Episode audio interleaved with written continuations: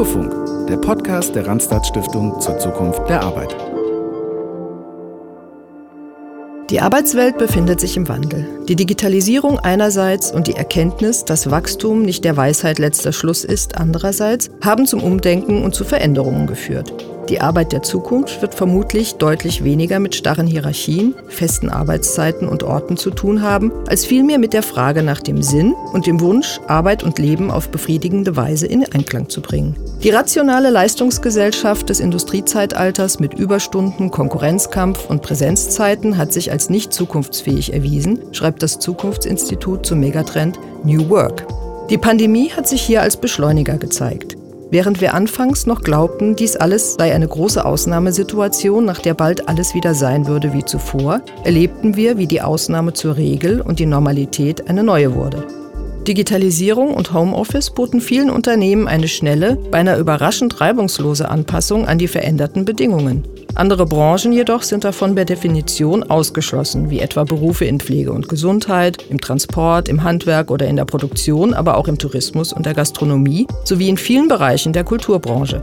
Die neue Normalität bezeichnet also nur einen, wenn auch nicht unerheblichen Teil unserer Arbeitswelt. Und während viele die daraus entstandene Flexibilität im Homeoffice als willkommene Freiheit empfunden haben und nachweislich konzentrierter und produktiver waren, haben andere beim Starren auf Monitore in endlosen Videokonferenzen den Kontakt zu Kolleginnen und Kollegen schmerzlich vermisst.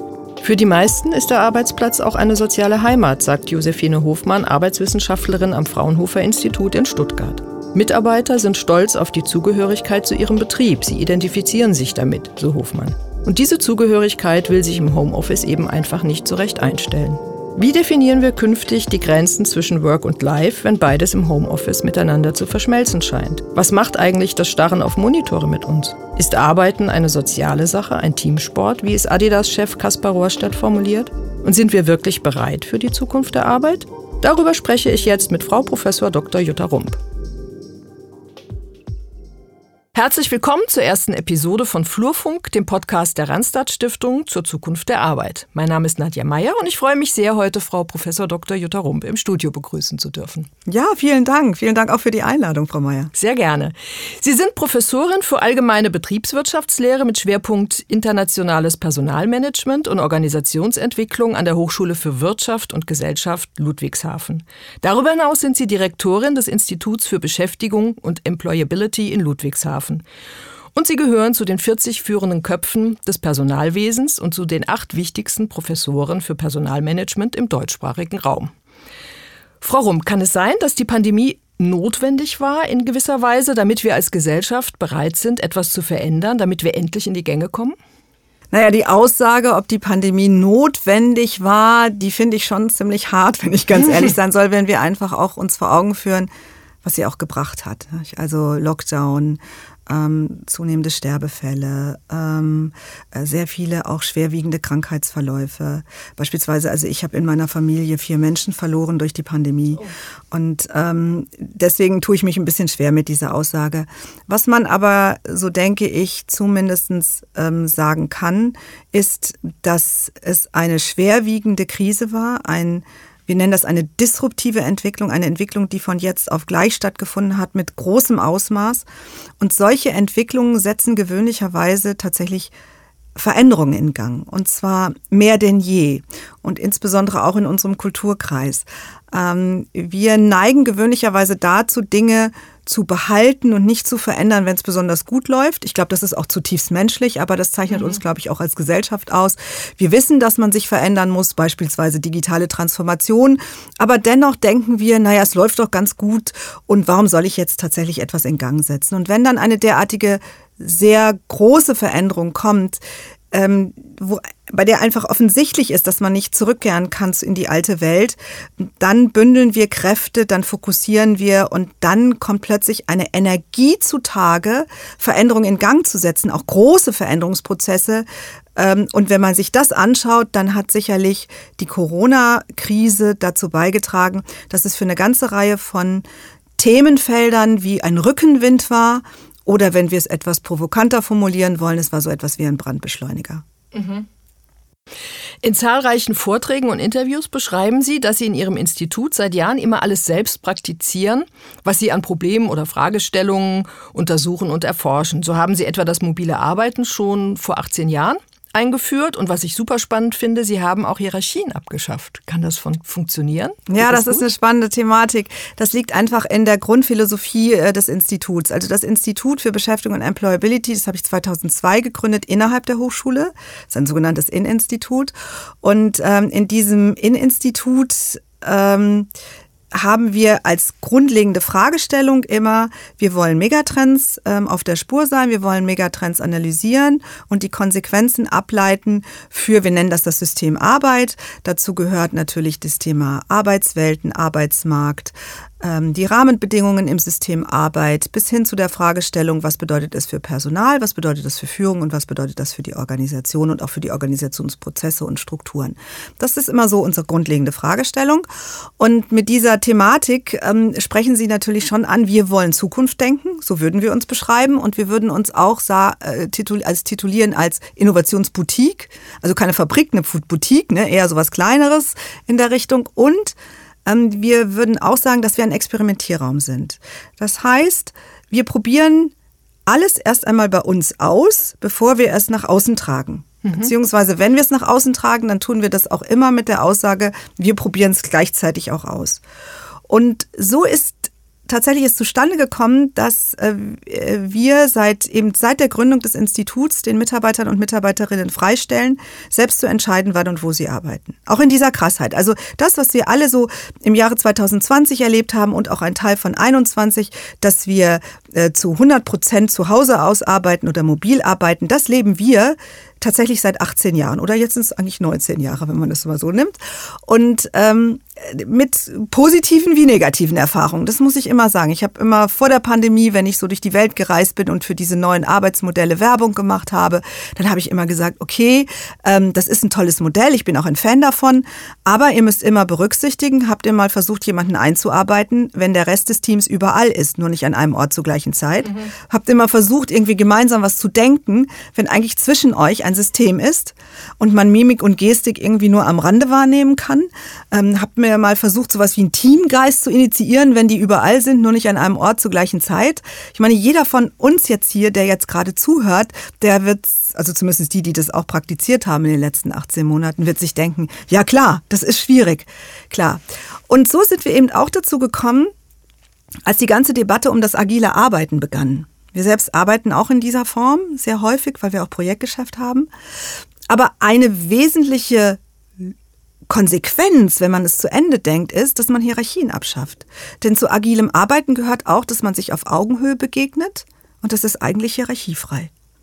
Also habe ich gedacht, okay, dann ist doch die letzte Konsequenz, und das haben wir dann auch gemeinsam im Team beschlossen, dann probieren wir dieses Experiment, Hierarchien abzuschaffen, was das was bedeutet, dass wir das Organigramm dieses Instituts abgeschafft haben und damit eigentlich Führung abgeschafft haben. In dieser Konstruktion. Das mhm. bedeutet nicht, dass wir die Aufgaben abgeschafft haben, die mit Klar. Führung verbunden sind. Die haben wir so verteilt. Ne? Also Sie müssen sich das vorstellen, das ist jetzt hier ein Tisch, also zwischen uns ist jetzt ein Tisch und da würden wir jetzt die unterschiedlichen Führungsfunktionen und Aufgaben drauf verteilen und dann würde jeder aus dem Team kommen, jeder und jede würde auf den Tisch schauen und würde sich die Aufgaben und Funktionen und Verantwortlichkeiten herausgreifen, die er oder sie für sich in Anspruch nehmen wollte und würde das gerne für ein Jahr oder für anderthalb Jahre für das Team machen. Mhm. So, und dann habe ich am Anfang, um das in, in Gang zu bringen, ähm, habe hab ich dann gesagt, ähm, ich nehme das, was übrig bleibt. Das würde ich ja nicht mehr machen, ne? da hast du nur den Mist gekriegt. Aber wie denn auch sein, ne? dann haben wir das gemacht. Und äh, dementsprechend ähm, haben wir das Experiment zwei Jahre in, und dann haben wir nach, eigentlich haben wir nach 18 Monaten ähm, Review-Prozess gemacht und haben festgestellt, dass wir nicht in die alte Welt zurückkehren werden, aber wir werden eine Führungsstruktur wieder einführen, weil die Koordinationskosten und der Aufwand der ganzen Transaktionen, die man so macht, der Prozesse etc., der ist so immens in die Höhe geschnellt. Wir haben teilweise so viel Schnittstellenmanagement gehabt, mhm. so viele ähm, Doppelarbeiten gehabt, so viele Abstimmungsprozesse gehabt, die auch unser Arbeiten gelähmt haben. Und dann haben wir gesagt, okay, es gibt bestimmte Aufgabenfunktionen, die gehören zusammen und die müssen gebündelt werden. Und die müssen auch für eine bestimmte Zeit an einer Person, erstmal in einer Rolle und dann in einer Person festgelegt sein. Und so sind wir dann zurückgekommen. Mhm. Spannend. Sie haben eben das, äh, den Begriff schon erwähnt, agiles Arbeiten. Das ist ja ein zentraler Begriff der modernen Arbeitswelt, Agilität. Würden Sie den für uns vielleicht noch mal bitte kurz erklären? Also Agilität im, als organisationales Prinzip ähm, bedeutet, dass man in einem hohen Maß innerhalb eine, eines Teams, innerhalb einer Gruppe von Menschen selbst organisiert, sehr selbstbestimmt, sehr kommunikativ ähm, und eigentlich auch Hierarchiefreiheit, also auf Augenhöhe arbeitet, mit dem grundsätzlichen Ziel, Innovationen zu schaffen, Verbesserungen zu heben und Optimierungen in Gang zu setzen. Also es ist immer mit einer Bewegung verbunden. Mhm. Also es bedeutet eigentlich sehr dezentral auf Augenhöhe. Ich persönlich würde auch sagen hierarchiefrei, ähm, sehr kommunikativ mit einem hohen Maß an Selbstbestimmtheit zu arbeiten, um etwas in Bewegung zu setzen. Mhm.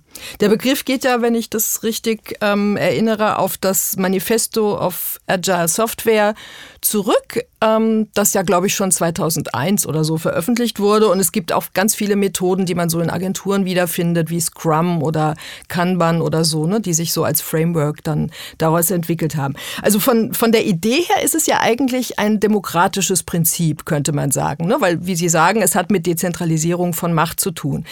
Jetzt war aber während der Pandemie plötzlich schnelles Entscheiden gefragt. Einer musste irgendwie das Heft in die Hand nehmen. Ne? Da gab es ja ganz schnell von einer Woche auf die andere gab es ja ähm, Dinge eben zu entscheiden für ganz viele Mitarbeiterinnen und Mitarbeiter. Besteht die Gefahr, dass wir, beziehungsweise eigentlich die Unternehmen jetzt wieder zurückfallen in alte Muster? Oder sind vielleicht die Manager vom alten Schlag sogar ein bisschen die Gewinner der Pandemie? Könnte mhm. man das sagen? Ähm ja und nein. Also wir haben mehrere Untersuchungen zu dem Thema während der Pandemie gesagt und die haben tatsächlich auch diesen empirischen Befund zutage gefördert. Mhm. Aber ich würde gerne noch mal ganz kurz ähm, auf den ersten Teil Ihres mhm. ähm, äh, ihrer, ihres Statements äh, kommen. Ähm, was man eben sehr deutlich sieht, auch in dem Manifest ähm, ist, aber auch in den Methoden, die dahinter stehen, ist, dass trotz aller Selbstbestimmtheit und Selbstorganisation, trotz aller Hierarchiefreiheit, diese Prinzipien und diese Art und Weise des Arbeitens nicht regelfrei ist. Also mit anderen Worten, mhm. da sind natürlich schon Regeln. Und wenn Sie sich zum Beispiel Scrum anschauen oder Design Thinking, ich nehme nur mal zwei von diesen Methoden, dann sind diese Regeln und die damit verbundene Rollenverteilung sehr starr. Ja. Also das ist jetzt nicht so nach dem Motto, wenn das nicht wäre, dann wären wir fast in der Anarchie. Ne? Also das ist schon dieses, dieser Rahmen, der um diese Art des Arbeitens herum gestaltet wird. Der Zaun, der da drum quasi gezogen wird, und das ist im wahrsten Sinne des Wortes ein Zaun, das ist sehr verbindlich und das ist sehr klar in der Aussage und das ist ziemlich starr. Und damit sehen Sie eigentlich, je freiheitlicher ein bestimmtes Arbeits- oder Organisationsprinzip daherkommt, umso verbindlicher muss das Regelwerk sein. Ansonsten mhm. funktioniert übrigens mhm. auch nicht Demokratie. Demokratie bedeutet ja auch eine gewisse Freiheit, aber ein verbindlicher Rahmen, in diesem Falle bei uns jetzt hier das Grundgesetz oder die Verfassung eines Landes. Das ist sozusagen die Limitierung. Und so funktioniert es eigentlich auch bei diesen agilen Arbeitsprinzipien. Ich finde sogar, das kann man lässt sich übertragen auf das kreative Arbeiten. Wenn wenn sozusagen alles möglich ist, sind die Ergebnisse oft diffus und unscharf. Ähm, wenn ich aber sehr limitiert bin, in, in, es, es muss, in, wenn ich jetzt, sagen wir mal, ich komme vom Texten ursprünglich, wenn ich jetzt in, innerhalb einer Kampagne etwas machen muss, ähm, ist es toll, diese Grenzen zu sehen und bis an die Grenze zu gehen und zu gucken, was da machbar ist. Ne? Also dafür stimmt es eigentlich auch. Ja. Also, und, und das zeigt eigentlich auch äh, tatsächlich ähm, äh, die Stärke auch dieses Konzeptes. Ne? Mhm. Einfach zu sagen, und ich glaube auch, das ist die Herausforderung, an welcher Stelle wird es zu limitierend? Dass wenn es zu erdrückend ist, dann kommt ehrlich gesagt mhm. diese kollektive Intelligenz der Menschen, die dort quasi miteinander arbeiten in dieser Form, ist ja auch diese Schwarmintelligenz, die wird erdrückt. Mache ich es zu weit, dann ufert sie aus und dann kommt auch nichts. Also das ist, glaube ich, auch eine ziemliche, ähm, da braucht man auch ein gewisses Fingerspitzengefühl und ich denke, das ist auch die Herausforderung, die dahinter steht, genau diesen Rahmen zu treffen, damit genau das sich entwickelt, diese Schwarmintelligenz. Und damit es tatsächlich auch zu dem definierten Ziel führt. Mhm. Wie auch immer ich es dann definiere. Aber jetzt kommen wir mal zurück ähm, zu dem Thema. Zum alten ähm, Schlag. Genau, zum alten Schlag. Was passiert da eigentlich? Dieses Thema Agilität, New Work ähm, war ja nun auch ein Thema ähm, der Jahre vor der Pandemie. Insbesondere 18, 19 war es ja das Thema schlechthin neben dem gesamten Thema des Klimawandels und der CO2-Neutralität und der Nachhaltigkeit. Und da hat man schon sehr deutlich gesehen, zumindest haben wir das in unseren Untersuchungen auch gesehen, dass sehr viele Unternehmen sich auf den Weg gemacht haben. Das bedeutete für ähm, Führungskräfte, dass sie ihre Führungsphilosophie und ihre Art und Weise des Führens schon auch überdenken mussten. Viele Führungskräfte kamen und kommen aus einer Welt, die hierarchisch geprägt war und zumindest bis vor der Pandemie mit einem sehr hohen Hierarchiemaß. Ähm, der Weg in hohe Führungspositionen war immer ein steiniger Weg. Ähm, es war vor allen Dingen auch geprägt durch Managementkompetenz, weniger durch Leadership-Kompetenz, sondern durch Management-Kompetenz. Und ähm, dann sind die Führungskräfte irgendwann oben angekommen und dann kam plötzlich New Work um die Ecke. Dann kam plötzlich das agile Arbeiten um die Ecke und äh, andere Prinzipien haben plötzlich gegolten in diesem Rahmen. Und es führte auch letztendlich dazu, dass wir eine Dezentralisation hatten, ähm, Macht, äh, musste auch und Entscheidungsbefugnisse wurden dann in die Teams delegiert in einem gewissen Maß, Verantwortlichkeiten wurden in die Teams delegiert. Und das hat bei der einen oder anderen Führungskraft sicherlich auch dazu geführt, dass man gesagt hat, so nach dem Motto, hallo, jetzt gehen wir über äh, Machtdelegation, Verantwortungsdelegation, Enthierarchisierung, Dezentralisierung und äh, ja, das ist ja eigentlich nicht das, wofür ich eigentlich die ganze Zeit quasi, wohin ich gestrebt habe. Haben es aber gemacht es war einfach tatsächlich State of the Art. Mhm. Das war einfach eine Management-Trend. Oder eigentlich war es ein Leadership-Trend. Und dann kam Corona. Und bei Corona hat man zwei Dinge erlebt. Erstens, ähm, dass ein Teil der Mitarbeiter und Mitarbeiterinnen, die vorher in diesen agilen Kontexten unterwegs waren und dort auch gearbeitet haben, vielleicht noch nicht ganz so vertraut damit waren und in dieser Krisensituation gerne auch diese Befugnisse wieder zurückdelegiert haben die Führungskräfte auch gerne wieder angenommen haben. Einige zumindest. Und auf der anderen Seite hat man gesehen, ähm, dass in dieser äh, Pandemie gab es oder gibt es keine Rezepte oder gab es keine Rezepte. Ich glaube, jetzt gibt es die, also Rezepte gibt es ja nie, aber es gab so nicht so die, es war wie Try and Error, es war eine völlig neue Situation.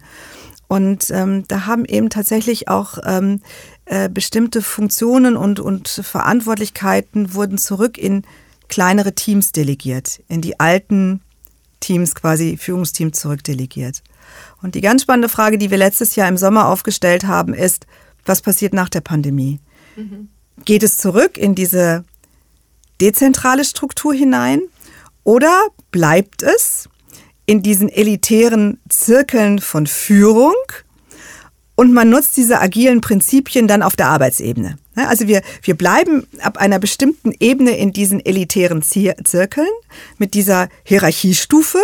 Und wenn es quasi in die Mitarbeiterebene und Mitarbeiterinnenebene hinein geht, dann arbeiten wir wieder agil, weil wir ja auch wissen, dass die Schwarmintelligenz und die kollektive Intelligenz gehoben wird. Also mit anderen Worten, wir haben eigentlich eine Polarisierung in einem Unternehmen. Für die einen gilt's, für, für die, die Also für die Arbeitsebene gilt's. Mhm. Die sollen Ideen produzieren, die sollen äh, Vorschläge machen, die sollen auch tatsächlich in diesen unterschiedlichen Dimensionen ähm, quasi arbeiten und denken und kreativ sein. Und dann wird es quasi über diese, ich würde das jetzt mal als gläserne Decke bezeichnen, kennen wir ja eher aus der Gender-Thematik. Über die gläserne Decke geht's dann hinaus und oben findet dann tatsächlich die Entscheidung dann statt. In den kleinen, elitären Teams. Und wer sich bis da oben durchgearbeitet hat, der hat dann die Macht. Und auch wieder ein eigenes Büro. Oder? Ja, genau, eigenes Büro etc. Die unten bereiten quasi das vor mhm. und dann wird es quasi über diese gläserne hinweg, äh, Decke hinweg in die Machtzentren wieder hinein delegiert. Das war so das Bild, so ich würde sagen, bis Anfang 2021 und jetzt wird man sehen, wie es sich entwickelt. Langsam normalisiert sich ja wieder und dann wird man sehen, ob man komplett in die Agilität, in New Work zurückkehrt oder tatsächlich in dieses polarisierende Modell von New Normal hineingeht. Mhm. Spannend. Ähm, Die Frauen hingegen, so scheint es, gehören eher zu den Verliererinnen. Die Soziologin Jutta Almendinger beschreibt in ihrem Buch Es geht nur gemeinsam, dass sich durch das Homeoffice das Rollenverständnis der 50er Jahre gerade wieder zementiert. Also die Frauen kümmern sich, verkürzt gesagt, neben der Arbeit im Homeoffice um Kinder und Küche. Die Männer sorgen für den Familienunterhalt und kümmern sich ansonsten um herzlich wenig. Jutta Almendinger plädiert deshalb für eine 32-Stunden-Woche für alle, berechnet als Schnitt über den gesamten Lebensverlauf mit Phasen niedriger und höherer Arbeitszeit. Mhm. Wie sehen Sie das? Ja, ähm, ich fand das Statement von ihr sehr spannend und ähm, in gewisser Weise konnte man das auch sehen. Sie hat dieses Statement ja gemacht im April, Mai letzten Jahres. Mhm. Ähm, und man hat schon sehr gesehen, dass die Präsenz von Frauen in dieser Pandemie, in diesem damit verbundenen Transformationsprozess unterdurchschnittlich war.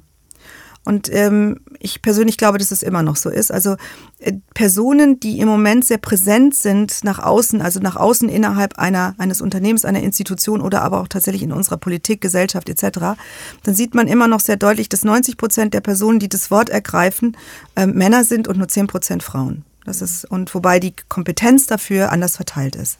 Das ist, wenn man draufschaut. Wenn wir allerdings etwas tiefer in diese Thematik reinschaut, dann stellen wir schon fest, dass dieser Rückschritt in die eher traditionellen, traditionelle Rollenverteilung und Familienmuster auch etwas mit dem Bildungsgrad in einer Partnerschaft zu tun hat. Ähm, das heißt, wenn ähm, in einer Partnerschaft das Bildungsniveau vergleichsweise hoch ist, sieht man aber auch, dass die Männer zunehmend Familienpflichten übernommen haben in dieser Pandemie. Ähm, also mit anderen Worten, dieses Bild der Vereinbarkeit von Beruf und Familie, ähm, auch ein Thema für, für Väter, ist in dieser Pandemie ab einer bestimmten Kompetenz- und Qualifikationsstufe tatsächlich ein Thema geworden, und zwar mehr als vorher. Mhm. Ähm, wenn Sie sich aber dann in dieser, in, genau in dieser Partnerschaft dennoch anschauen, wie die Verteilung ist, was Familienpflichten betrifft, dann hat Frau immer noch den größeren Teil. Aber wir sehen dort, dass die Differenz kleiner wird. Wenn wir allerdings uns anschauen in den etwas niedrigeren Kompetenz- und Qualifikationsständen innerhalb einer Partnerschaft, dann stellen wir tatsächlich fest, dass es eine Rolle rückwärts gegeben hat in die traditionellen Familienmuster. Also die Aussage, die Jutta Almendinger auch getroffen hat, stimmt für diese Gruppe insofern ziemlich deutlich, dass dort all die 20 Jahre, die wir in den letzten ähm, in den, also in den letzten 20 Jahren haben wir ja eine gewisse Entwicklung gemacht, dass wir dort tatsächlich wieder zurückgefallen sind. So, das heißt, es braucht eine, eine eher differenzierteren Blick mhm. auf diese Thematik, mhm. muss, man, muss man deutlich sagen. Und jetzt muss ich Ihnen sagen, was war doch mal der zweite Aspekt äh, Ihres Statements? Also jetzt habe ich den ersten abgearbeitet. Was war das zweite? genau. Sie hatten ähm, zwei Aspekte drin. Ja, genau. Sie plädiert deshalb, also das ist sozusagen... Ihre, ah, die 32 Stunden Genau, genau. Ja, hm. ja also da da kommt jetzt ehrlich gesagt so die Arbeitsmarkttante raus. Und äh, da kommt ein anderer Trend rein, nämlich das Thema Demografie. Das können wir jetzt leider nicht vom Tisch wischen. Eine demografische Entwicklung hört jetzt nicht auf zu existieren, nur weil wir gerade eine Pandemie haben mhm. und ganz bestimmte gesellschaftliche Strömungen haben. Und da muss ich Luft holen. Wir haben, wir hatten, wir haben und wir werden einen Fachkräfte- und Nachwuchsmangel haben. Mhm. Und das bedeutet, wenn wir einen Nachwuchs- und Fachkräftemangel haben, dann müssen wir eigentlich alle Menschen an Bord halten. Und wenn ich ganz ehrlich sein, soll, ganz ehrlich sein will, unter Verlängerung der Lebensarbeitszeit, unter Ausschöpfung aller Arbeitszeitpotenziale, die wir haben. Und ich wage zu bezweifeln, dass wir uns vor diesem Hintergrund eine 32-Stunden-Woche leisten können. Natürlich weiß ich, dass es gesellschaftlich diese Trends gibt im Moment vor allen Dingen gespielt aus dem Thema im Balance bleiben. Also es gibt neben diesem demografischen und volkswirtschaftlichen Arbeitsmarkttrend, nämlich alle Zeitreserven zu heben, die wir haben, damit wir zudem noch eine Strategie haben, um mit dem Fachkräfte- und Nachwuchsmangel quasi umgehen zu können, haben wir natürlich auf der anderen Seite einen gesellschaftlichen Trend, dass nämlich sehr, sehr viele Menschen sagen, ich muss in einer Welt, die sich so schnell dreht, in der Veränderung ein Normalzustand wird, in der ich wahrscheinlich, wie du mir gerade sagst, viel länger arbeiten werde, will ich auch die Balance halten, sonst schaffe ich das nicht. Und eben eine Strategie im Balance zu bleiben, bedeutet auch souveräner mit der eigenen Zeit umzugehen. Also Zeitsouveränität zu haben, Zeitselbstbestimmtheit zu haben. Und dieser Trend führt dazu, dass viele Menschen sagen, ich kann mir durchaus vorstellen, zumindest lebensphasenorientiert, meine Arbeitszeit zu reduzieren. So, das heißt, wir haben, und dann kommt jetzt Jutta Almendinger noch mit ihrer 32-Stunden-Woche. Also das ist eigentlich die Gemengelage. Und hinzugehen und zu sagen 32 Stunden oder 30 Stunden ist sicherlich aus dieser Perspektive durchaus nachvollziehen, nachzuvollziehen. Es ist auch nachzuvollziehen aus der Perspektive des in Balance bleibens in einer Welt, die sich so schnell dreht, in der Veränderung ein Normalzustand mhm. ist. Aber es konterkariert Unsere große Herausforderung der demografischen Entwicklung kombiniert mit einer ökonomischen Entwicklung, die eine bestimmte Strategie der Fachkräftesicherung auch in Gang setzen muss. Und das ist ein Aushandlungsprozess in den nächsten Jahren. Ja, da passt ganz gut ähm, meine nächste Frage ähm, dazu, denn ich hatte so ein bisschen den Eindruck, dass über eine Gruppe öffentlich gar nicht so häufig gesprochen wurde. Also es wurde über Kitas gesprochen, über Schulen gesprochen. Ich hatte aber den Eindruck, dass die Studierenden und auch die Lehrlinge, also all die jungen Menschen, die gerade mehr oder weniger euphorisch ins Arbeitsleben starten wollen, nicht so richtig, auf die wurde nicht so richtig geguckt. In welcher Weise hat aus Ihrer Sicht die Pandemie Ihre Perspektiven, also die der jungen Menschen, die jetzt ins Arbeitsleben äh, wollen, ähm, ihre Perspektiven oder vielleicht sogar ihre Chancen beeinträchtigt? Ich glaube nicht, dass es ihre Chancen beeinträchtigt hat, wenn man sich die Arbeitsmarktdaten anschaut, die in den letzten Wochen benannt wurden. Mhm. Ähm, der, die Nachfrage nach ähm, Jüngeren ist wieder auf äh, Vorkrisenniveau. Ähm, wir haben wieder ähm, äh, Probleme, Lehrstellen oder Ausbildungsplätze zu besetzen. Also mit anderen Worten, es scheint sich wieder zu stabilisieren. Aber die Pandemie, diese 18 Monate haben dennoch ähm, Spuren hinterlassen. Zwischenruf. Also ich hatte ja das große Glück, mein erstes Semester in Präsenz erleben zu dürfen und fand deswegen die Erfahrung des ersten Online-Semesters sehr spannend. Es war spannend, ähm, die Vorlesung von zu Hause verfolgen zu können, mit einem warmen Kaffee in der Hand oder im Jogginganzug. Und das war auch eigentlich ganz witzig, spätestens bis zum Ende dieses Online-Semesters, als man dann gemerkt hat, dass zu Uni mehr gehört, als nach der Vorlesung den Laptop zu schließen und den Computer auszumachen, nämlich zufällige Begegnungen auf dem Campus. die haben ja auch mit den jungen Menschen was gemacht. Also es ist ja nicht einfach damit ähm, getan, dass man sagt, okay, wenn ich mit dem, wenn ich diesen Abschluss habe, diese, ähm, diese Jobs werden, äh, ähm, also Leute für diese Jobs werden gesucht, sondern es haben sich also bei uns an der Hochschule Mainz zum Beispiel Abschlüsse verzögert, die Motivation ist gesunken. Warum mache ich das eigentlich alles? Also das ist auch so ein ganz wichtiger Aspekt, glaube ich. Ja, ne? und hinzu kommt noch, dass diejenigen, die jetzt in Ausbildung sind oder jetzt mit der Schule, auch die so am Ende ihrer Schulzeit sind oder die jetzt in der Uni sind oder wie auch immer, dass wir nennen die ja die Generation Z. Und Generation Z ist vor der Pandemie sozialisiert worden vor dem Hintergrund, erstens, dass sie geglaubt haben, für die nächsten 30 Jahre wird ihnen der rote Teppich ausgerollt. The sky is the limit. Ähm, sozialisiert schon seit frühester Zeit quasi in den weiterführenden Schulen, ähm, dass sie auf einem Arbeitsmarkt unterwegs sein werden, auch für die nächsten Jahre, wenn nicht sogar Jahrzehnte, der durch einen Nachwuchs- und Fachkräftemangel gekennzeichnet ist ähm, gleichzeitig auch sozialisiert sind ähm, in einer immerwährenden Diskussionskultur, auch schon in der Familie. Denn viele von der Generation Z kommen aus Einkindfamilien oder aus Zweikinderfamilien. Die haben eine, auch eine vergleichsweise hohe Aufmerksamkeit in der Familie bekommen. Mhm. Und ähm, ich weiß nicht, wie, wie Ihnen das so geht, aber wenn ich das auch so fokussiere in meine eigene Familie hinein, ähm, eigentlich wird immer diskutiert. Es wird diskutiert über die Urlaubsplanung, es wird diskutiert über äh, die Freizeitgestaltung, es wird diskutiert über alles Mögliche. Es wurde sogar diskutiert im Supermarkt an der Kasse, ähm, wenn da sozusagen in Augenhöhe der Kinder ähm, die Bonbons und die Schokoriegel waren. So nach dem Motto, warum wird es jetzt nicht kaufen werden? Das wurde auch diskutiert. Mhm. Also immerwährende Diskussionskultur und gleichzeitig, und das ist sozusagen das vierte Element, ähm, ist es auch eine Generation, die in einer sogenannten Multioptionalität groß werden. Also in einer Gesellschaft, in der es immer immer Möglichkeiten gibt. auch aufgrund des Reichtums unserer Gesellschaft. Also, wenn man sich so überlegt, was man also so am Wochenende so machen kann, wenn man in den Supermarkt geht und vor dem Müsli-Regal steht und denkt sich, wow, ich kann mir sogar meine Müsli selbst zusammenmixen und damit habe ich eine unglaubliche Welt der Möglichkeiten, der Raum der Möglichkeiten explodiert und hat ist explodiert. Mhm. Ich meine, wenn ich so groß werde und jetzt stellen Sie sich vor, jetzt kommt der Lockdown, jetzt kommt die Pandemie. Erstens Lockdown. Multioptionalität ist da ja wohl nicht mehr. Ne? Ist ja eigentlich eine Alternativlosigkeit. Ich bleib zu Hause. Ich kann vielleicht noch mal mich jetzt vors Müsli-Regal stellen im Supermarkt, aber das ist schon die einzige Alternative. Ne? Mhm. Ich kann mich nicht mehr treffen, ich darf nicht mehr raus, gibt keine Reise, gibt nichts mehr.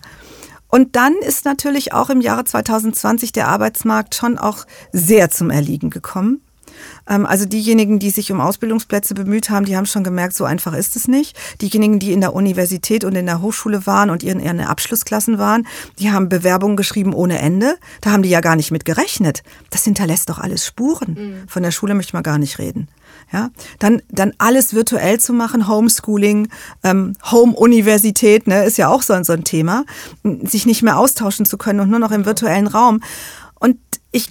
Bin zutiefst davon überzeugt, dass das eben nicht ein, nur eine Episode sein wird, sondern das wird Spuren hinterlassen. Ähm, ja. Im Ende 2020 waren wir uns auch nicht sicher, wie der Arbeitsmarkt sich wieder entwickeln wird in den nächsten Jahren.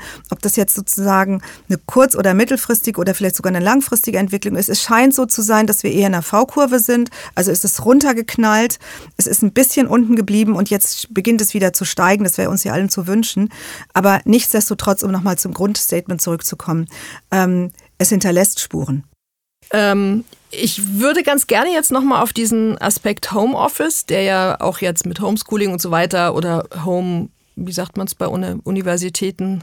Äh, Home studieren, Home Study. Home Study vielleicht. Genau. ähm, also diese endlosen Zoom-Meetings und die vielen und so weiter. Zurückkommen. Und zwar im Homeoffice gewinnen wir ja Freiräume, die wir selbst gestalten können, einerseits. Aber wir verlieren auch etwas.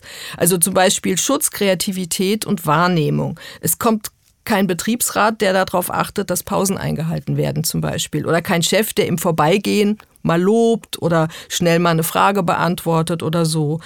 Hinzu kommt natürlich auch, dass viele zu Hause keinen richtigen Arbeitsplatz haben. Also da wurde schnell mal das Wohnzimmer oder das Esszimmer umfunktioniert. Es gibt schlechte Stühle, ungünstige Sitzpositionen und solche Dinge wie, wer zahlt eigentlich den Strom, wenn ich zwölf Stunden am Tag von zu Hause aus in Videokonferenzen bin? Äh, so, so Fragen sind ja auch noch nicht geklärt. Ähm, von den ökologischen Folgen des Streamens einmal ganz abgesehen. Kommen hier neue Probleme auf uns zu? Ähm, ich weiß nicht, ob ich das als Problem bezeichne. Ähm, ich meine, wir waren jetzt in einem globalen Experimentierraum die letzten mhm. Monate. Das war ein globaler Experimentierraum und in so einem Experimentierraum, gut, da, da probiert man halt aus. Zwischenruf. Homeoffice klingt immer so cool, aber nicht jeder hat dann einfach ein Büro für sich, sondern der eine arbeitet im Schlafzimmer, der andere im Wohnzimmer. Das muss dann mal getauscht werden, je nach Aufgaben, die man zu erledigen hat. Dann gibt es da noch ein Kind, das ist im Homeschooling wenig motiviert, vermisst seine Klassenkameraden, ist irritiert aufgrund der Lage, die es überhaupt nicht einschätzen, begreifen kann, wie auch die Erwachsenen nicht und entsprechend unsicher auch mit sind. Und es braucht zusätzlich Unterstützung. Nichtsdestotrotz, ähm, grundsätzlich war diese Fragestellung, die Sie hier aufgreifen, ja nicht neu. Um das mal wirklich auf den Punkt zu bringen. Ich meine, seit Homeoffice und mobiles Arbeiten äh, möglich ist, ähm, hat es dazu Regeln gegeben. Also das, was wir ja im Prinzip gemacht haben, war nicht Homeoffice im eigentlichen Sinne. Das ist nämlich geregelt. Das ist in der Arbeitsstättenschutzverordnung dieses Landes ganz eindeutig gelegen. Was wir haben ist oder war, war mobiles Arbeiten zu Hause. Mobile, mobile ähm, Work at Home. Das war es eigentlich. Denn wenn wir mobiles Arbeiten machen würden, und das ist ehrlich gesagt auch ein Thema gewesen, das wir auch schon seit Jahren auf dem Schirm haben, da gelten einfach andere Regeln. Bei Homeoffice eben genau geregelt, bedeutet es, ich habe einen betrieblichen Arbeitsplatz und ich habe einen adäquaten Arbeitsplatz zu Hause, der den gleichen Merkmalen standzuhalten hat. Also das bedeutet, die Quadratmeterzahl muss stimmen, die Ergonomie muss stimmen, der Arbeit- und Gesundheitsschutz muss eingehalten werden, die Technik muss stimmen, das, was ich an Ausstattung auf diesem Arbeitsplatz, in dieser Arbeitsfläche hatte, das muss zu Hause ebenfalls sein sich da selber für sorgen? Nein, oder? das sorgt der Arbeitgeber. Das Okay. ist ganz klar Mhm. begonnen. Der Arbeitgeber quasi stattet mir einen adäquaten Arbeitsplatz an einer anderen Stelle, nämlich zu Hause aus. Das ist das ist das Thema.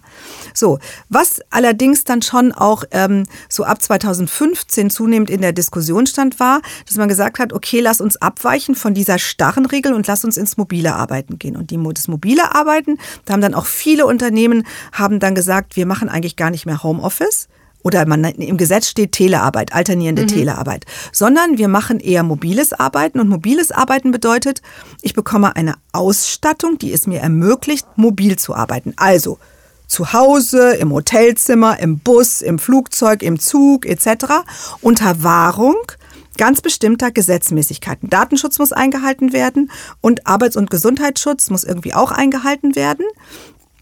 Und der Mitarbeiter oder die Mitarbeiterin bekommt eine Ausstattung, um mobil zu arbeiten. Also zu mobilem Arbeiten würde dann ein Notebook, ein Laptop gehören, vielleicht noch eine Maus und ein Smartphone. Das ist so die Basisausstattung. Und dann bin ich verantwortlich, dass Ergonomie eingehalten wird. Ich, Jutta Rump, bin verantwortlich dafür, dass Arbeit- und Gesundheitsschutz und Datenschutz eingehalten wird. Das bedeutet, dass der Arbeitgeber mir eine Schulung geben muss, damit ich weiß, was ich einzuhalten habe. Das mobiles Arbeiten. So, und das, dahin geht auch die, die Entwicklung jetzt. Das heißt, viele Unternehmen und Institutionen sind gerade dabei, ähm, entsprechende Betriebsvereinbarungen und Dienstvereinbarungen jetzt aufzustellen, die genau das regeln. Das heißt, es wird geregelt, erstens, was bedeutet mobiles Arbeiten, zweitens wird geregelt, wie sieht die Ausstattung aus, drittens, wie wird geregelt, ähm, äh, dass Gesundheitsschutz, Arbeitsschutz, Datenschutz eingehalten werden, wie sehen die Schulungen aus, die damit verbunden sind, ähm, bis hin zu der Fragestellung, wie müssen Führungskräfte trainiert werden und sensibilisiert werden, also erst sensibilisiert und dann trainiert werden, um auf Distanz zu führen, was dazu notwendig ist. So. Und das ist im Moment gerade der Aushandlungsprozess. Ah, okay. Überall, überall finden gerade dieses, diese zwischen innerhalb der Sozialpartnerschaft, aber auch ähm, zwischen Betriebsräten und Personalräten auf der einen Seite und der Unternehmensleitung beziehungsweise Hausschmitze bei Ministerien und wo auch immer, also im öffentlichen Raum, in öffentlichen Institutionen, wie da das eigentlich funktioniert. Das findet gerade statt. Das fand ich jetzt aber auch nochmal äh, eigentlich noch eine ganz wichtige Erkenntnis oder ein, eine Nachricht sozusagen, die mir, ich habe darüber mal gelesen, aber mir war das nicht so präsent, dass das so ähm, konsequent unterschieden wird, Homeoffice äh, und äh, mobiles Arbeiten. Das äh, ist, Ja. Ja. Ja, das genau, das muss man schon, also es wird auch, es muss auch so unterschi- unterschieden werden. Jetzt ist natürlich, was wir jetzt 18 Monate gemacht haben, war, ähm, der eine oder andere von uns hat am Küchentisch beim Küchenstuhl gesessen. Äh, auch unter mobilen Arbeitsrahmenbedingungen ist das natürlich nicht akzeptabel. Nicht? Also das muss dann auch im Prinzip ein Stück weit in dieser Vereinbarung auch drinstehen, dass man dafür Sorge trägt, dass tatsächlich ich einen ähm, einen, einen Arbeitsplatz habe, der es mir ermöglicht, dass ich in diesem Falle Arbeits-, Gesundheitsschutz und Ergonomie einhalte. Ja. Oder Ja, die Unternehmen und das ist dann ein Aus- Ja, und das ist dann ein Aushandlungsprozess, ne? Mhm. der dann tatsächlich in dieser Vereinbarung gemacht wird, inwiefern der Arbeitgeber dann auch einen Zuschuss gibt, zum Beispiel für einen ordnungsgemäßen Bürostuhl. Mhm. Ähm, in den Videokonferenzen, das hat ja noch einen anderen Aspekt. Sie haben es vorhin schon oder ganz am Anfang eigentlich angesprochen, kommt die Körper, Körpersprache zu kurz. Ne? Also äh, es gibt irgendwie auch weniger ähm, ähm, Raum für Zwischentöne, für Ironie, für Spaß. Man kommuniziert stärker auf der reinen sachlichen Ebene und konzentriert sich auf das Was. Und irgendwie geht das Wie, was ja sehr wichtig ist, dabei verloren. Ähm, wie kann da so etwas wie Teamgeist entstehen oder Kreativität? Oder was muss man tun, damit es entstehen kann? Das, was Sie gerade beschreiben, das nennen wir ja Zoom-Fatigue, also die Online-Müdigkeit. Ne? Also nicht, dass das nur immer bei Zoom entsteht, das steht übrigens auch bei Teams und WebEx.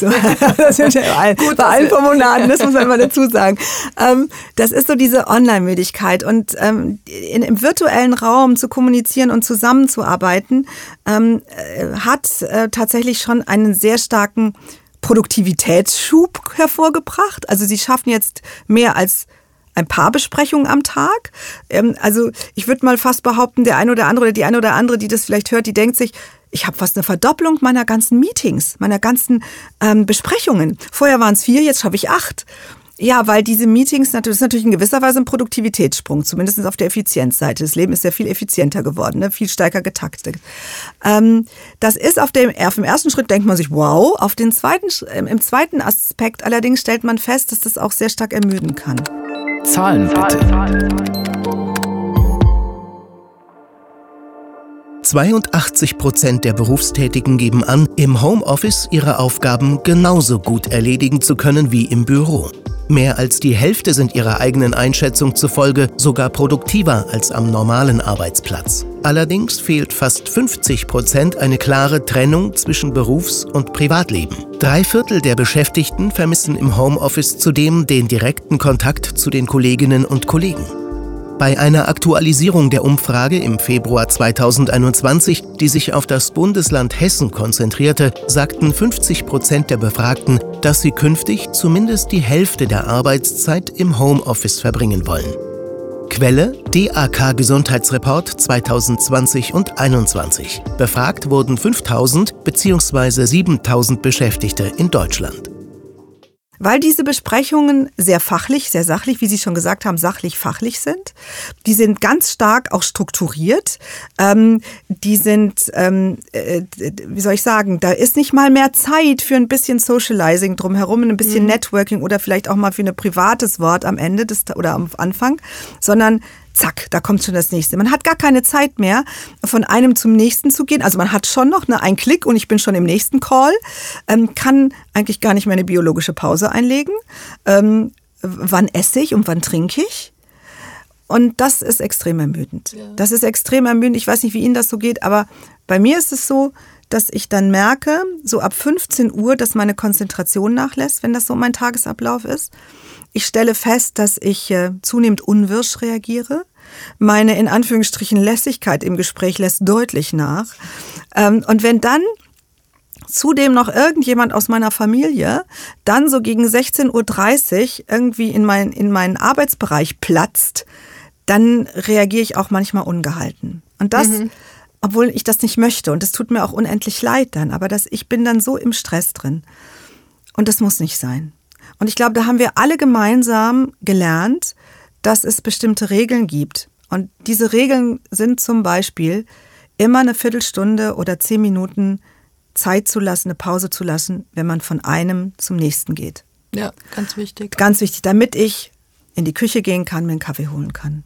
Genau, wie man es ja vielleicht sonst äh, doch auch. Im, im, Unternehmen auch gemacht hätte. Ne? Ich glaube, ein, ein sehr ermüdender Aspekt äh, ähm, ist auch, dass man sich immer selber sieht. Ja, das kommt ja jetzt. Das es gibt sogar, ich habe es leider vergessen, es gibt dann sogar einen Fachbegriff für. Ähm, wir wollen da jetzt gerade eine Untersuchung zu dem Thema machen. Mhm. Ähm, das ist es. Einerseits, ich sehe mich selbst und ich sehe mich vor allen Dingen in Aktion selbst.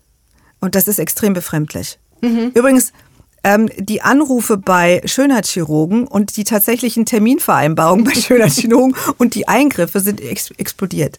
Weil die Menschen plötzlich denken, oh Gott, das bin ich oh ja. Gott, wie sehe ich denn heute aus?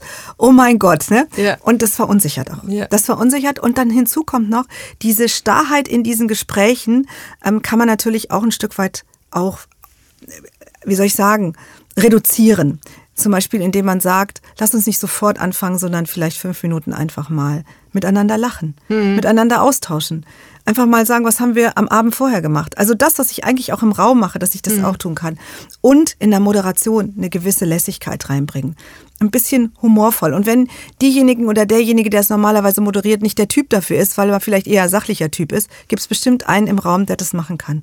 Mhm. Also mit anderen Worten, versuchen, eine gewisse Menschlichkeit wieder in diese Teams reinzubringen. Wie wirkt es sich aus, wenn äh, durch das Homeoffice oder jetzt muss man korrekterweise sagen, durch das ähm, ähm, mobile Arbeiten weniger gemeinsame Kantinen Besuche, zum Beispiel von Angestellten und Arbeiterinnen und Arbeitern, also diese klassische White- und Blue-Collar-Trennung, ähm, wenn es da weniger ähm, Begegnungen gibt, wenn diese unterschiedlichen Gruppen innerhalb eines Unternehmens sich plötzlich gar nicht mehr sehen. Also man hat ja dann den Eindruck, die sozialen Welten trennen sich plötzlich wieder, was sich vielleicht negativ auch auf den gesellschaftlichen Zusammenhang auswirken kann. Was kann man dagegen tun? Also grundsätzlich kann man, ähm, um damit dieses Teamklima und äh, bestehen bleibt und dieser Teamspirit nicht auseinandergeht, wäre es wichtig, ähm, immer einen gemeinsamen Teamtag zu haben. Vielleicht auch einen Tag zu haben, in dem auch tatsächlich vielleicht die gesamte Belegschaft zusammenkommt in der Woche oder mhm. vielleicht, wenn Sie sagen, in der Woche ist vielleicht zu viel, aber dass man das wirklich hat, damit diese, diese Kultur und dieses Klima bleibt. Das wäre sozusagen ein kleiner Tipp. Auf der anderen Seite sprechen Sie ein Thema an, das können wir nicht vom Tisch wischen. Wir werden eine weitere Polarisierung haben. Da gibt es nämlich die einen innerhalb, innerhalb einer Belegschaft, sie haben die Wahlfreiheit. Die können selbst entscheiden oder zumindest in einem gewissen Rahmen entscheiden, ob sie mobil arbeiten oder vor Ort in der Präsenz arbeiten. Mhm. So, das heißt, die können quasi, die haben eigentlich mehrere Optionen. Und da gibt es einen anderen Teil der Belegschaft, die hat diese Option nicht, weil ihre Tätigkeit, ihr Arbeitsplatz an eine bestimmte Zeit, an einen bestimmten Ort geknüpft ist. So, genau. so und das haben wir doch. Und ähm, das hatten wir übrigens vor 15 Jahren schon mal diese Debatte, als es um die Einführung der flexiblen Arbeitszeiten ging. Auch da war diese Diskussion ganz groß. Da gab es eben die eine Gruppe, die konnte ihre Arbeitszeit flexibilisieren. Das hat angefangen mit Gleitzeit und das endete dann irgendwann in der Vertrauensarbeitszeit. Und da gab es eben eine andere Gruppe, die arbeitete in klaren, definierten Schichtplanstrukturen. Da gab es das nicht. So, und ähm, dann war schon damals diese Diskussion, können wir der einen Gruppe, die die Wahlfreiheit nicht hat, irgendwie eine Kompensation geben. Aber im Laufe der Zeit hat sich herausgestellt, naja, das bringt jetzt auch nichts. Und das ist jetzt auch wieder diese Diskussion. Aber das, was diese gesamte Thematik im Moment noch verschärft ist, dass die Gruppe, die die Wahlfreiheit des Ortes hat, auch die Gruppe ist, die die Wahlfreiheit der Zeit hat. Das heißt, die andersherum, vice versa, die Gruppe, die schon damals nicht die Wahl hatte hinsichtlich der Zeit, ist auch die Gruppe, die jetzt keine Wahl hat in Bezug auf Ort. Mhm. Und das ist natürlich eine Thematik, äh, gerne auch mit dem Begriff der Neiddebatte. Ne? Mhm. Hat das was mit Neid zu tun? Ich glaube aber, es hat nicht nur unbedingt etwas mit Neid zu tun, es ist eine Polarisierungsdebatte. Ja. Und ich sage Ihnen ganz offen, ich kann das nicht vom Tisch wischen. Mhm. Wie gehe ich damit um, wenn ich gleichzeitig ein Teamklima haben möchte, ein Teamspirit haben möchte, als zentrales Element über meine gesamte Unternehmenskultur hinweg. Das, damit muss ich mich auseinandersetzen. Und ich denke mal, eine der wichtigsten Faktoren ist, es klar anzusprechen, es nicht zu einem Tabu werden zu lassen. Mhm. Ja, das ist, äh, glaube ich, ne, ne, noch eine große Aufgabe für Unternehmen. Das Zukunftsinstitut schreibt, das Zeitalter der Kreativökonomie sei angebrochen und es gelte Abschied zu nehmen von der rationalen Leistungsgesellschaft. Ich zitiere, New Work stellt die Potenzialentfaltung eines jeden einzelnen Menschen in den Mittelpunkt. In Zukunft geht es um die gelungene Symbiose von Leben und Arbeiten. Die Corona-Krise erweist sich hier als wahrer Trendbeschleuniger, der unsere Arbeitswelt agiler, flexibler und digitaler macht. Ein Effekt, der von Dauer sein wird. Zitat Ende. Dies ist ein, wie ich finde, ausgesprochen optimistischer Ansatz. Sehen Sie das auch so? Ähm, ja, also ähm, diese, diese, grundsätzlich würde ich diese These ähm, würde ich unterschreiben wollen. Ich würde allerdings es ergänzen wollen. Das gilt für einen Teil mhm. der, ähm, der Arbeitswelt. Der andere Teil erlebt durch das Thema digitale Transformation kombiniert mit einer ökonomischen Transformation, die durch die Pandemie ähm, äh, einen erheblichen Rückenwind erlitt, äh, bekommen hat, genau das Gegenteil. Nämlich, dass diese Gruppe, dieser Teil ähm, der Arbeitswelt in eine zunehmende ähm, Rolle des Erfüllungsgehilfen äh, gedrängt wird, in der tatsächlich das System das Sagen hat und diese Personenkreis eigentlich nur noch ähm, auf die Anforderung des Systems zu reagieren hat. Sprich beispielsweise Logistik. Ja, also wenn Sie sich das mal so betrachten, was hat die Pandemie in Gang gesetzt? Die Pandemie hat in Gang gesetzt, dass wir eine digitale Transformation haben, zum Beispiel in unserem Einkaufsverhalten. Mhm. Wir können jetzt mit einem Klick ähm, uns alles auf der Welt kaufen ähm, was uns dann nach Hause geliefert wird. Selbst die Chipstüte. Selbst die Chipstüte. Mhm. Und ehrlich gesagt, es hat auch zu einer Veränderung unseres Konsumverhaltens geführt. Zwischenruf. Wir sind ein Lebensmitteleinzelhandel, verkaufen Obst und Gemüse und Feinkost. Ähm, wie haben wir den ersten Lockdown erlebt? Ähm, mit sehr viel Unsicherheit, aber auch sehr viel Dankbarkeit, dass wir jeden Tag da waren. Ähm, Viele Kunden haben es zum Anlass genommen, mehrmals am Tag zu kommen, um nette Gespräche zu führen. Ähm, wir wollten halt alle irgendwie so gut wie möglich durch diese Zeit kommen und ähm, haben es das Beste draus gemacht und ähm, die Kundschaft und wir sind sehr, sehr dankbar. Natürlich kommt das Thema digital, äh, ökologische Transformation noch rein, dass wir darüber nachdenken, ob das überhaupt sinnvoll ist. Aber faktisch äh, haben wir hier in der Tat so etwas wie ein Spannungsfeld. Ne? So, das heißt, derjenige, der dann mir die Chipstüte nach Hause bringt, lebt in einem zutiefst definierten Korsett. Der hat keinerlei Entscheidungsbefugnisse mehr hinsichtlich seiner Routenplanung, keinerlei Entscheidungsbefugnisse mehr hinsichtlich der Sekunden, in der das ausgeliefert werden muss. Diese Person ist ein wirklicher Erfüllungsgehilfe eines Systems, steht unter extremen äh, Leistungsdruck und äh, nicht nur Leistung, sondern auch Zeitdruck. Oder aber, wenn wir uns das anschauen in der Produktion, Zunehmend natürlich ist der Kollege Algorithmus und der Kollege Roboter da und natürlich ist hier und da nochmal der Mensch da drin. Aber der Mensch ist sozusagen in dieser Prozesskette eine, ein, ein Aspekt und ich mhm. drücke das bewusst eine Größe so, quasi, so ja. sachlich aus. Das mhm. ist wirklich eine Versachlichung des Themas und das findet eben auch statt. Und ähm, so gesehen würde ich sagen, die eine Welt mag vielleicht eine kreativ-wirtschaftlich orientierte Welt sein, in der wir in agilen Arbeitsformen ähm, quasi die Zukunft denken, ähm, Innovationen kreieren etc. Auf der anderen Seite erleben wir aber auch in der Thematik des, nennen das Basic Work, in der Basisarbeit. Und ehrlich gesagt finden auch, und das muss man auch im Auge haben, dass gerade im mittleren Segment es eine Ausdünnung erfährt.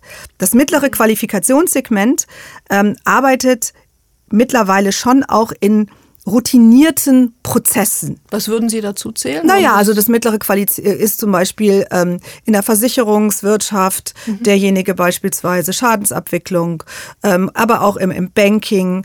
Ähm, das kann in der Produktion sein. Ähm, das kann ehrlich gesagt auch ähm, im Journalismus kann das auch ein Thema sein. Das ist ein Thema auch ehrlich gesagt ähm, in bestimmten bei bestimmten medizinischen Prozessen kann das sein. Also ich gehe bewusst auch jetzt mal in Bereiche rein. Beispielsweise auch bei Anwälten gibt es bestimmte Versatzstücke, die würde ich extremst als routinierte, als Routineprozesse bezeichnen. Da kann ich doch Kollege Algorithmus und Kollege Roboter drauflegen. Na, mhm. selbstverständlich kann ich das tun. So, die Frage ist dann, wenn dann der Algorithmus und der Roboter einen Teil das übernimmt und auch mit künstlicher Intelligenz äh, versetzt. So, ähm, äh, und was macht dann der Mensch noch darin? Also mit anderen Worten, wie sieht dann die Basic Work, die Basisarbeit aus? Äh, vor dem Hintergrund, dass eine Person, die sie dann übernimmt, eigentlich eine Person ist mit einer qualifizierten Berufsausbildung. Wir reden also hier nicht über, nur über Niedriglohnsektor.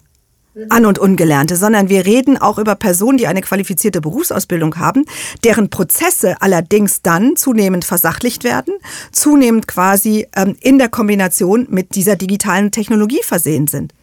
Über die reden wir doch auch. Mhm. So, was passiert da eigentlich? Also wir reden nicht nur über diejenigen, die die Prozesse gestalten oder die Innovationen zu kreieren.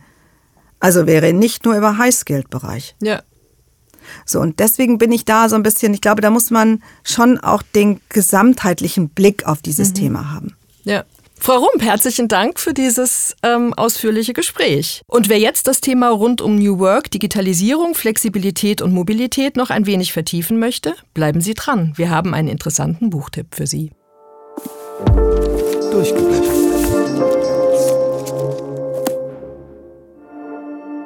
Auch wenn das Buch vor der Pandemie und damit vor dem vermeintlichen Siegeszug des Homeoffice erschienen ist. Mogelpackung Work-Life-Blending, warum dieses Arbeitsmodell gefährlich ist und welchen Gegenentwurf wir brauchen, hat nichts an Aktualität eingebüßt. Der ehemalige Saarbrücker Hochschulprofessor Christian Scholz ergründet darin die Entwicklung von Arbeit zwischen alten Beschränkungen, moderner Entgrenzung und der Suche nach neuen Verbindlichkeiten.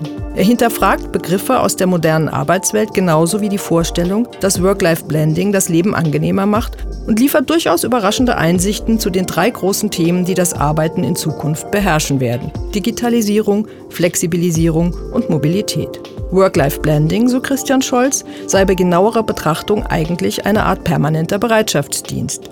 Live wird im Schein attraktiver Optionen wie etwa dem gemeinsamen Frühstück am Arbeitsplatz, einem Volleyballfeld auf dem Firmengelände oder eines firmeneigenen Reinigungsservice 24 Stunden am Tag dem Work untergeordnet. Das Spannende an diesem Buch ist, dass Christian Scholz nicht nur die Strategien der Unternehmen messerscharf und kritisch analysiert, sondern dabei immer auch die Perspektive der Mitarbeiterinnen und Mitarbeiter im Blick hat.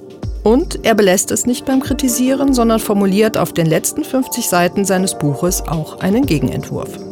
Mogelpackung Work-Life-Blending, warum dieses Arbeitsmodell gefährlich ist und welchen Gegenentwurf wir brauchen, ist 2017 bei Wiley VCH in Weinheim erschienen. Die gebundene Ausgabe hat 230 Seiten und kostet 19,99 Euro.